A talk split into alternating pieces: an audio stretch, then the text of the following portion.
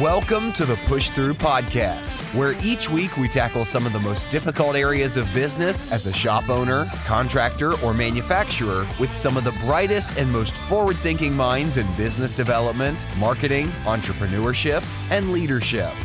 These are conversations designed to educate, inspire, and empower business owners and leaders to push through the barriers and thresholds they see before them. Join us for the ride at thepushthrough.com. That's the push, T-H-R-U.com, where you can find in-depth articles and show notes from each episode. Get ready for the push through and your host, Jeff Finney. Welcome back to the push through. This is Jeff Finney, and before we jump into this episode with Fred, I wanted to quickly share my experience with uh, adopting Lockdowel. We started using Lockdowel about a year and a half ago, and it took us a while to get the hang of it, but now we've got it down pat. Uh, Lockdowel was, as a company, was great to work with during the implementation period and, and well beyond.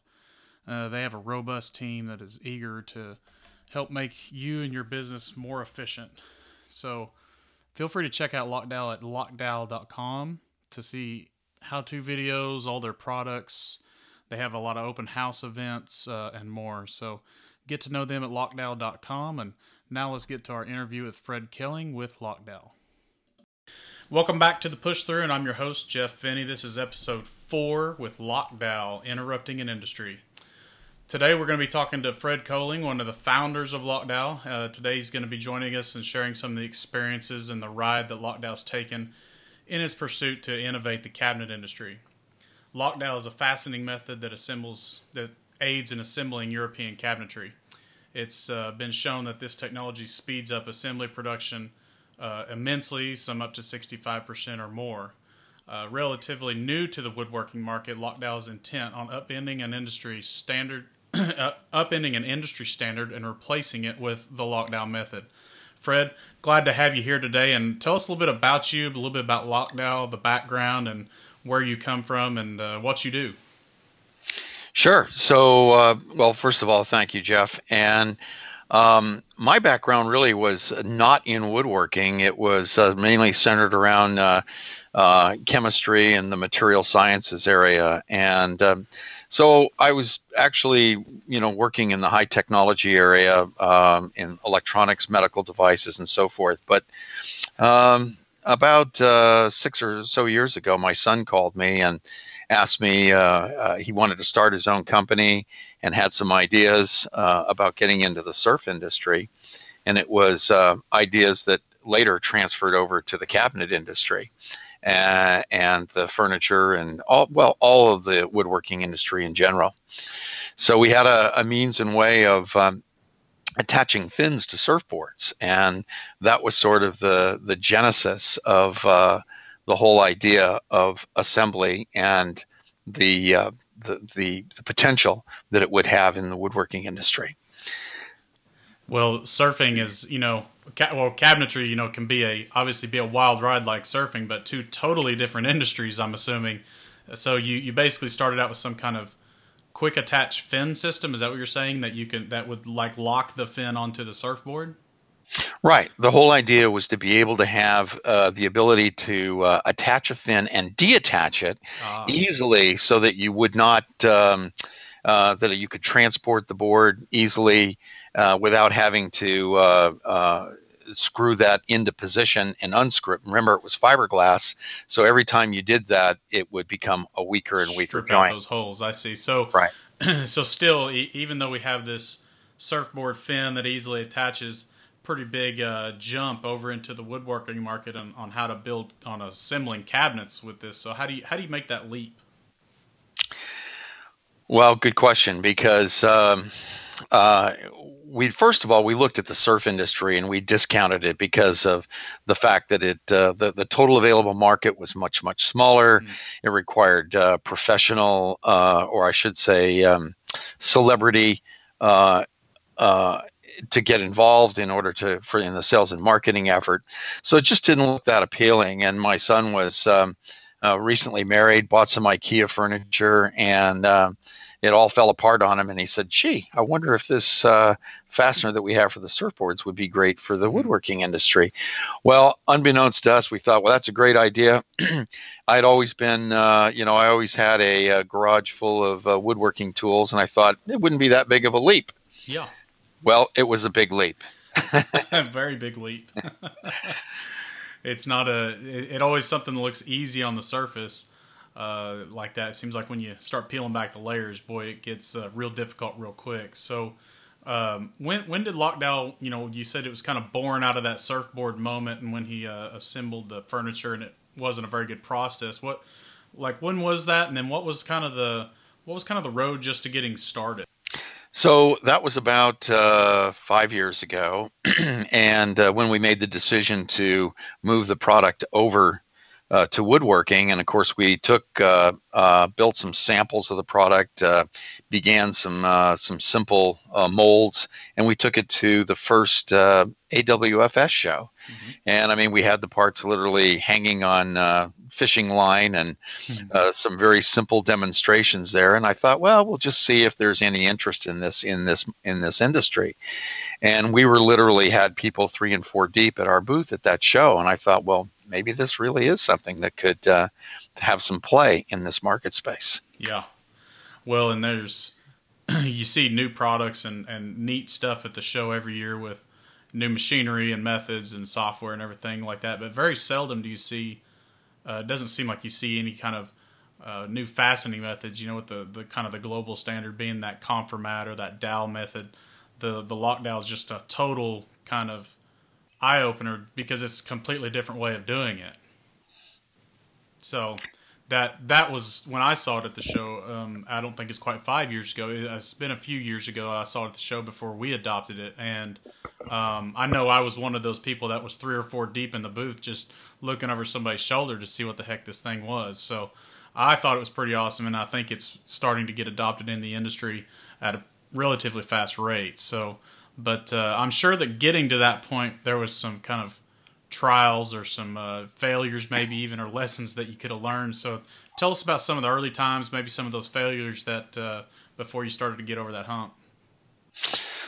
Well, of course, when we first started out, uh, what we really didn't recognize is the the the we started off really in the furniture industry, and uh, originally we were told by um, uh, some very large furniture manufacturers who were producing in China that um, if there was any uh, equipment associated with uh, applying the fastener in China that was uh, more expensive than a hammer, uh, we wouldn't have any.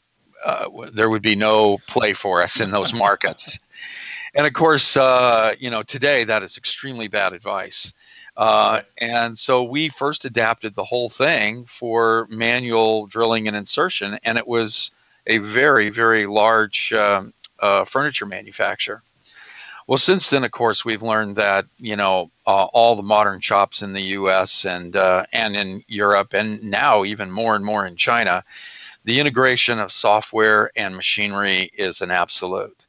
So not only did it take being able to design the product so that it would work well and that it had features and benefits to bring advantages uh, and and those advantages we found out had to be very significant, mm-hmm. or the uh, the idea that the uh, particularly in the cabinet industry, the idea of getting people to change uh, was going to be difficult because they've been doing it another way for so long with Confirmat screws and uh, uh, glue and dowel and so forth. Right. So does that continue to be the biggest hurdle of adoption? Is just getting past that traditional way of doing it um, and and just learning the new method of, of Lockdowel? Well, once once we got past the uh, sort of the chicken or the egg dilemma between uh, over the equipment and software, because remember, the equipment guys at, uh, especially the larger European ones, if you can't point an absolute and confirmed potential that you're going to sell two or three hundred machines, they really aren't interested in talking to you. Right. Uh, and similarly with the software guys, they're looking at the same thing. If there isn't a uh, a, a, pretty uh, well uh, prepared pathway for them to sell a lot more software, they're not interested. So going through that and trying to um, uh, find means and ways of getting their interests was probably the single most daunting thing we had to go through. Once we accomplished that, um, then the next thing, the next big hurdle was, of course, looking at um, the cabinet industry in particular, and the fact that while they had traditional ways of doing things, uh, we knew we had something that would help them and assist them. But the transition of having to, you know, put uh, a different type of equipment into position and asking them to really, really completely rethink how they were going to make their product was has been daunting, and there are a few uh, first adopters, really like yourself, who can grab onto a technology, see how it will work, and are willing to put in the time, the effort, and uh, exercise it to bring it to fruition. So uh, that was the next stage was to be able to do that and prove the metrics, prove the fact that uh, what we were offering, besides the features, uh, that the benefits would really be uh, formidable and be able to um, um, direct the benefit of, of a huge savings. We've kind of come past that now. So now all the problems and the difficulties are are with the larger, bigger opportunities. Right, right. Well, and you mentioned the the hammer story in China, and you probably get the polar opposite when you're dealing in the U.S., where they want to know how what the easiest ways to automate it. And I'm sure trying to delve into that machinery world where you guys are more of a fastener company is is an uphill battle um, trying to get somebody to take on your your fastener because you know for those who don't know, Lockdowel's a, a sizable fastener that has to be bored with two holes and then inserted, so it's not your standard one hole and then pop a dowel into it. So the machine is a little more specialized than just a standard horizontal bore machine. So, uh, but it sounds like you've kind of overcome that hurdle and, and had some adoption on the machinery side to kind of overtake that uh, problem area of the past. Is that right? Right. So today, now we've got uh, uh, six uh, very large, uh, well, I should say three very large and three medium sized uh, manufacturers of equipment that have. Um, are bringing equipment into position to be able to be used with all of our products. And we're in all the major software uh, programs, um, Cabinet Vision, Microvellum, and, and even the ones here in Europe and also in China. Ah, and that's a big deal um, on, as far as laying out those fasteners and the, the parametric programming. Of, you know, having that in the software from day one, that's a huge help to so you don't have to do all that programming yourself. I mean, it makes the makes the adoption of it just ten times easier when the when the software's kind of dialed in. Well, if you don't have it, most people aren't going to do it themselves. That's right. That's so right. Uh, it, it's a, it was a big hurdle, but um, and and a time hurdle, but we made it through that one, fortunately. Yeah. Well, I think I remember taking a little bit of that ride too with you guys, and that was, but it was it was great because we learned being one of those early adopters, we learned um, a lot about that fastening system and hopefully contributed to the overall success of it. But it's, um, you know, getting it into the software for us was just, we had to because that's the only way that we can produce cabinets is with the software. So we just, we was constant push, push, push, and talking to you guys sometimes several times a day. And um, we, we thought that that interaction it was just uh, typically not heard of in the in the woodworking industry, and that's kind of why uh, I titled this interview, you know, interrupting an industry because it, truly that's what you guys are doing. You're you're you're upending an industry that's just steeped in standards and tradition, um, and and bringing this whole new way of doing things. It's it's pretty uh, it's a fresh uh, breath of fresh air, you know. Well, we've had uh, we've had several companies tell us that they never in their lifetime figured that there would be um, a, a, another way of putting cabinets together ever. So, uh, well, it's just it's been around for I don't know how many years, long, way longer than I've been in the industry, and I've been here for you know a little over 15 years now, and um, it's the first time I've ever seen anything that's substantially different and better than the uh, than the regular old way of doing things. So, let's kind of dig down into Lockdowel a little bit, and and and the fact that it is interrupting an industry. Um, you know, how how is it how is it doing that? Um, tell us tell us some of the thoughts behind, you know, um, how how are you looking to interrupt this industry?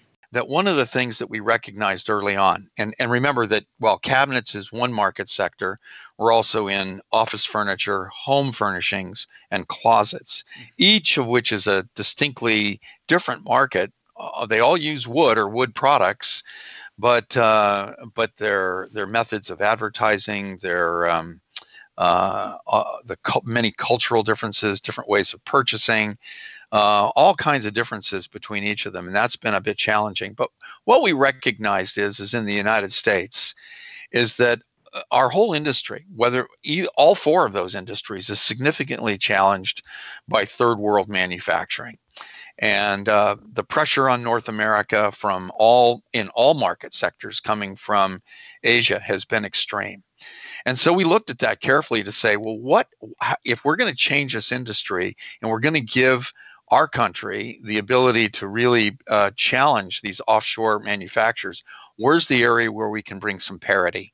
And what we found is that uh, in China, as an example, the cost of power, the cost of real estate, the cost of um, the machinery, the cost of uh, many of those things are really on parity with the US. Mm-hmm. The biggest difference, the biggest difference is labor and the labor costs were, you know, in some cases eight to one, nine to one uh, variance. And um, with that significant advantage, even though there was an up, up cost on the uh, transportation, uh, North America has been suffering tremendously. Mm-hmm. So we thought, well, where is the biggest amount of labor being used? And that is in assembly. So if the products can be assembled uh, uh, in a way that uh, breaks from tradition and significantly makes it easier. It brings U.S. Uh, capabilities in parity with some of the costs coming from Asia, and that's been a big that's been a big part of the push. And I think people see that, and that's why it is. Um, uh, that's why it's been able to interrupt sort of the traditional means and methods of doing things. Right, and that's, I mean, you kind of hit the nail on the head right there. That's you've identified the probably the weak link in, in most or in a lot of facilities as far as where the time suck is, and that's you know labor to assemble the cabinets, and you've taken that and reduced it by, uh, you know, I think it's pretty safe to say at least half, if not more, you know, and and we experience more than half, but it's. Uh, um, so let's let's talk a little bit about the the actual like the path that Lockdowel took to get where it is today. Like, what was the kind of the uh, evolution of the product to where it is today in the E-clip?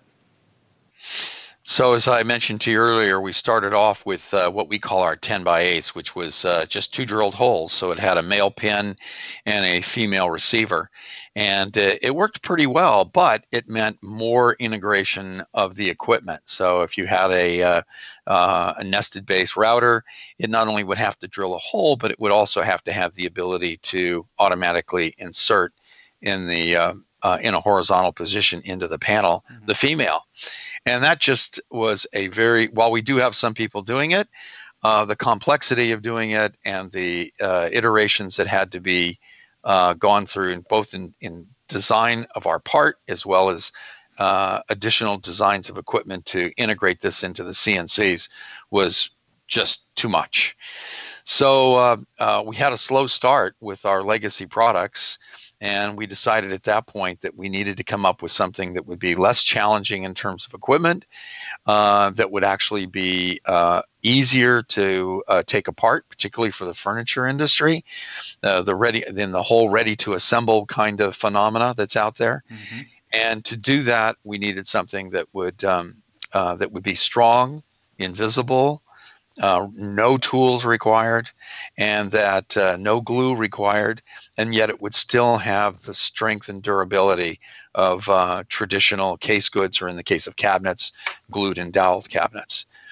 So the so that that kind of led into the E-Clips products, and we took a um, bifurcated direction where we decided that we wanted to have something that was still a snap together kind of entity, uh, and also one that would slide together. So one would be very sturdy but not able to be taken apart, but it but it kind of followed along traditional right. lines. Yep. And then we had the other right, and then the other one, which would be not quite so traditional, but it did allow for the cabinets to be assembled and disassembled. And what we found there is that a huge proportion of the business now, uh, particularly for cabinet shops that are uh, not in the rural areas but in the cosmopolitan areas, where you've got a lot more, um, you know, you, you've got a lot more condominiums and high rises and so forth, where you've got to move a lot of product uh, vertically uh, to its uh, point of, of installation being able to do that in a in a RTA or breakdown mode was really really something a lot of people were pushing towards. Yeah. Conversely, on the furniture side, where we had uh, you know 17% year over year increase in the uh, increase in internet sales, and conversely a reduction in the sales coming from brick and mortar. So that ability to take things apart, put them together very easily, became a um, um, a real driver for us. Right, and from from my perspective, on a you know I'm a component manufacturer, so the ready to assemble part for me is fantastic because basically, you know, I mean I'm selling ready to assemble flat pack cabinets, but really what I'm selling to the customer is capacity. And um, the fact that I can sell them double the capacity without having to put any extra capital down and then maybe even more with that once more than that once they get good at assembling it Lockdowel cabinets it's a win-win for everybody. Basically we're doing what we're good at which is manufacturing and other shops are doing what they're good at which is maybe selling and designing and, and um, you know just assembling and installing products. So it's it's a true for us it's a win-win product for both sides. And, uh, and i'm sure you see that with some of your other customers that are doing flat pack cabinets as well both flat pack and those that are selling case good. As an sure. example, we've got a large, very large uh, manufacturer now that does about 1,200 cabinets a day, and he will reduce his floor space from 350,000 square feet down to less than 100,000, and produce the same amount of cabinets, and he will reduce his payroll by two thirds. Man, that's that's a phenomenal uh, amount of reduction there just by efficiency of the of the system from front to back. I mean, that's a that's pretty awesome. That's exciting. So, uh, Fred, before we kind of wrap up, um, want to talk about. I'm I'm a big one thing guy when it comes to business. I really like to leave people with kind of a one thing that they can do to either learn more about Lockdowel or understand uh, the technology there that that could really benefit mainly any shop out there trying to peel things down to that one thing is always difficult. Mm-hmm. But um, but I would say that there's nothing you can do uh, that would um, uh, be more uh, uh, that would elevate your company to success by by paying as much attention as you can to the customer because everybody's got a and particularly different industry sectors have a different idea of what the value proposition really is and how that value proposition fits into their way of doing business uh, and uh, and and how they're addressing their customers. So we always we always try to um, you know we try to come out of the box if you will with new product ideas but we never do that unless one we can patent it and two we feel that we've created something special that no one else makes and three that we really provide a solution to the customer that's meaningful. You know, it, it, it never comes, believe me, and this never came without uh, uh, a lot of times it would have been easy to give up, I'll tell you that. and uh, I guess the one word, the one overwhelming word that uh, might go out to all your listeners is that uh, not only do you need to listen to your customers and you need to choose really good people to bring into your company, but the, the next thing, and probably the most, is just persistence. Uh, the minute you give up, you're lost. That's right. And uh, so we just uh, we just have this culture here of of um, of when we think we got a great idea and it's something we we believe in, uh, we just keep going and uh, and and never give up on it. Well, that's a it's a great business lesson for anybody. But the the thing I like about that is. You, you talked just briefly about your team, and, and I'll, I'll second that, that you guys have an excellent team. And um, man, I, I've learned I've been on both sides of that coin where we didn't have a great team, and now I feel like we've got a very strong team, and it it makes the business so much more healthy. It makes it more enjoyable when you have the right team because you're all on the same bus driving down the same road, and that's uh, that that's when business gets real exciting.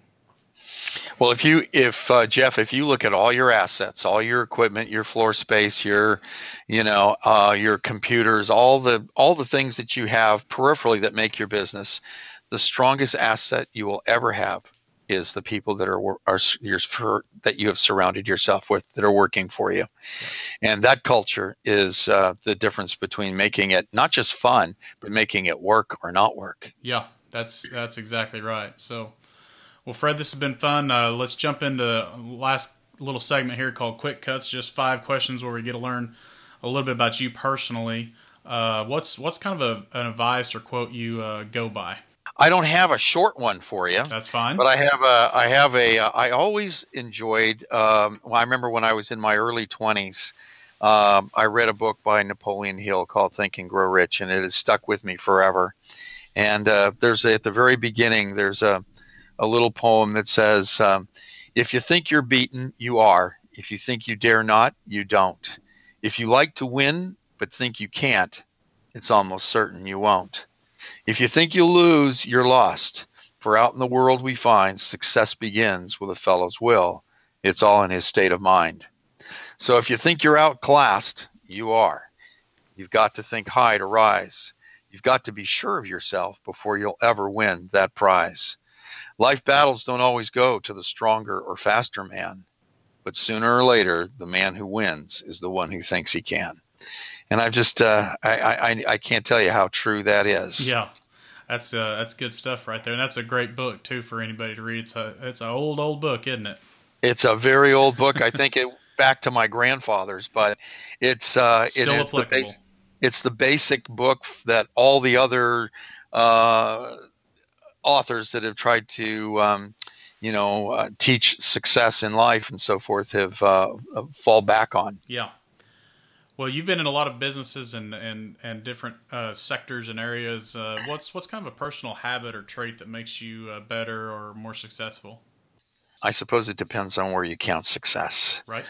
So um, you know i think that while it's good to be successful in business it's hard to be successful if number one you um, uh, you don't have a strong inclination to uh, to family and to friends and to making sure that those relationships are strong in your life and you do all that you can to um, to make sure that that because everything else isn't really that worthwhile if those things are weak.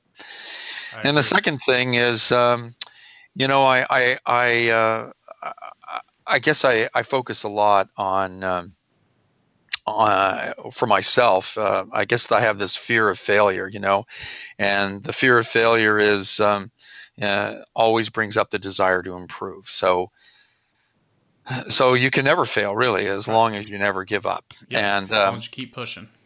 Um, you know, as far as uh, as far as that goes uh, in business, um, like I said, uh, the, the key has always got to be about service and how can you serve your customer the best. Right and focus on your product. I mean, you've always got to be able to make your product better, deliver it better, price it better, and always, always try to figure out how to improve on each of those. I think is critical. Yeah. Because if you do, if you don't, Jeff, your hmm. competition mm. will. They'll eat you alive. they'll eat you alive. And uh, they should. They, that's right. That's right. You got to stay ahead. Uh, so what's the uh, this is just a kind of a personal question that i always like to ask uh, all my guests just because i'm really into the sales and marketing you know the websites the content side of our business what what do you think the future of that side of the not just cabinetry but you know the, the business in general well as you know the the um, the cost of customer acquisition uh, mm-hmm. steadily goes up particularly if you use traditional ways of you know trying to have uh, uh, a large sales force out there and trying to have um, um, you've got you know transportation and flying all over. It's to expand your business with the cost structures of yesterday don't really work. And uh, uh, and so the question is as an example we get thousands of leads here. And how do you score those leads and how do you figure out who's really interested and who isn't? And how do you stretch yourself to be uh, to, to provide some personal messaging uh, to all those individuals that is really um, tailored to where their questions are and where their business focus is. So to do that, we've been looking at and, and have started working with some drip uh, marketing software mm-hmm. that's very interesting. And it allows you, as you talk to people and as they show interest, to score them and their interests in a way that you've got many channels of being able to distribute information and to be able to um, um, follow up on that information continually. Um, so I, I, would say from from our standpoint, uh, other than our new ERP system, the drip marketing has been really something I think every business uh, could be significantly benefited by. It's a it's an internet, you know, software mm-hmm. kind of thing, and um, and just kind of automates some of those redundant tasks of of marketing that you could. Uh, basically just automate those and get the right content to the people at the right time. Is that basically the what I'm understanding? Well, e- example, you know, we used to have Salesforce, and while Salesforce is a very good program and it collects a lot of data, you uh, uh you have to be able to get in there or uh, with your salespeople and uh, analyze that data yourself, find out where their direction is. This kind of software sort of automatically does that for mm-hmm. you. It's almost AI in the sense that it looks at where people are in the um, uh, sort of in the purchase stream mm-hmm. and looks at what their questions and their interests are and helps you direct the correct information at the right time to the right people. Nice. I like uh, I like all that stuff. So that's a that's a great answer. So uh, number four here, uh, Fred. What's the uh, what's a resource or an app that uh, makes your life easier or you just enjoy using? Oh, I uh, um, you and I talked about this not too long ago on Trello. Um, we have a uh, we use Trello as our sort of our go-to software, uh, work in progress software. All of our engineers, all of our um, uh, logistics people, our marketing guys, we we all uh, everybody knows what everybody's doing at all times through Trello, mm-hmm. and so you create these work boards, and the work boards. Uh, com- you can communicate with one another and you can establish priorities and so forth. So, I, if there was one thing that I, I, we've really found very, very useful and interesting and helpful through us, it was the it was the Trello yeah, system. We use it daily, hourly, minutely. What we use it all the time. So it's a pretty awesome app. Powerful once you really start using it. So, uh, Fred, what's a what's a book that you kind of consider to be one of your favorites? Oh, way too many. Um, way too many. Um, gosh, I, I wasn't really. I don't know that I could come up with one that would uh, that would be helpful. Um, Do you have a business? Well, you, you said the the Napoleon the uh, Thinking. Oh, Napoleon Rich. Hill's that, book. Yes, that's a great book to start with for any any entrepreneur business. Anybody really doesn't matter. You don't have to be in business. Just read that book. That is a, I mean, that's some fantastic content in there. Even though it's old, it just like you said, everybody stemmed off of that basic teaching there, and, and that's uh that's pretty good pretty good book to start with anybody. So. It, it, it's a great book. There, I, I tell you, there is one thing. It's not a book, but I don't know if you're uh, if um, and I think more people are becoming uh, aware of this, but it's um, uh, it's called TED Talks on mm-hmm. uh, on the YouTube channels uh, that I watch, and if you look under business under TED Talks, there is some fabulous stuff in there that uh, uh, resources for for people starting businesses or getting into businesses to um, that you can learn about things that you really wouldn't automatically um, concepts that you have that could be just completely wrong. Yeah. And uh, and it, it unravels some of that stuff and it's uh, it's very very helpful. Nice. Well, Fred, tell us real quick how we can uh, connect with you or Lockdowel. Uh, what's the best way to get uh, get in front of your products? Uh, well, of course, you can come to our website at uh, uh, www.lockdowel. That's L O C K D O W E L, one word, dot com. Uh, and you can always reach me at uh, fred at lockdowel.com. Gotcha. All that will be included in the show notes. So if you want to visit Lockdowel, just feel free to click in the show notes or visit thepushthrough.com. That's the push, T H R U.com. And until next time, this is Jeff Finney, your host of The Push Through. Thank you for joining us for this episode of the Push Through Podcast. If you enjoyed what you heard, please subscribe and visit thepushthrough.com. That's the push, T-H-R-U.com for exclusive content, articles, and more.